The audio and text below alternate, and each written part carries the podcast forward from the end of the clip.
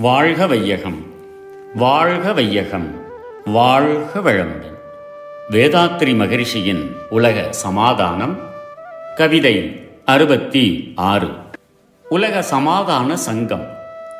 இத்தகைய சங்கம் ஒன்று அமைத்து உள்ளோம் எல்லோருக்கும் அதில் சேர உரிமை உண்டு. வித்து கெடும் விபசாரம் புகை கள் தள்ளி விவேகமுடன் தொழில் செய்து குடும்பம் காத்து நித்தம் ஒரு சிறு நேரம் ஓய்வில் தேர்ந்து நேர்மையுடன் சமூக சேவை செய்ய நினைக்கும் உத்தமர்கள் அனைவருமே ஒன்று சேர்வீர். உலக மக்கள் நல்வாழ்வுக்கே உழைப்போம்.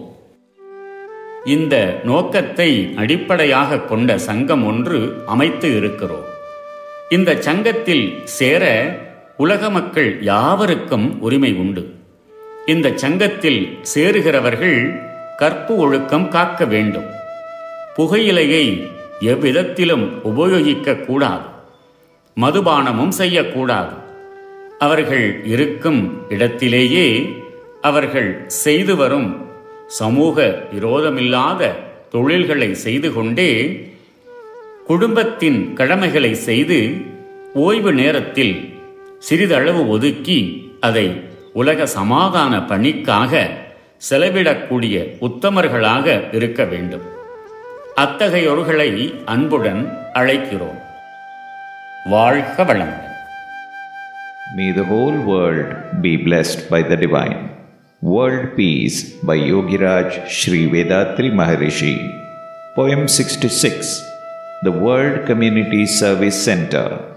A social and spiritual service organization by the name of World Community Service Center, registered under Society Act, has already been established in Madras, India in the year 1958.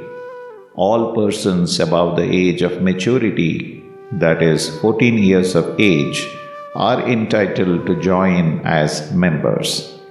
They can easily learn inner travel, meditation, that is, meditation on one's own life force, which will lead to self realization and peace.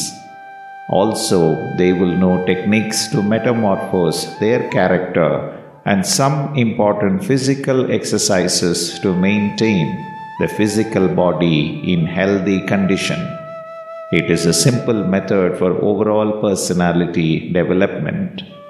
Those who are ready to abstain from smoking, drinking, and immoral sex can become members and learn these simple and valuable lessons.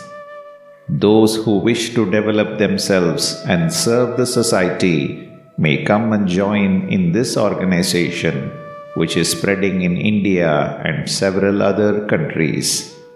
May the whole world be blessed by the divine. நம் கடமை அறவாழ்வின் நாட்டத்தே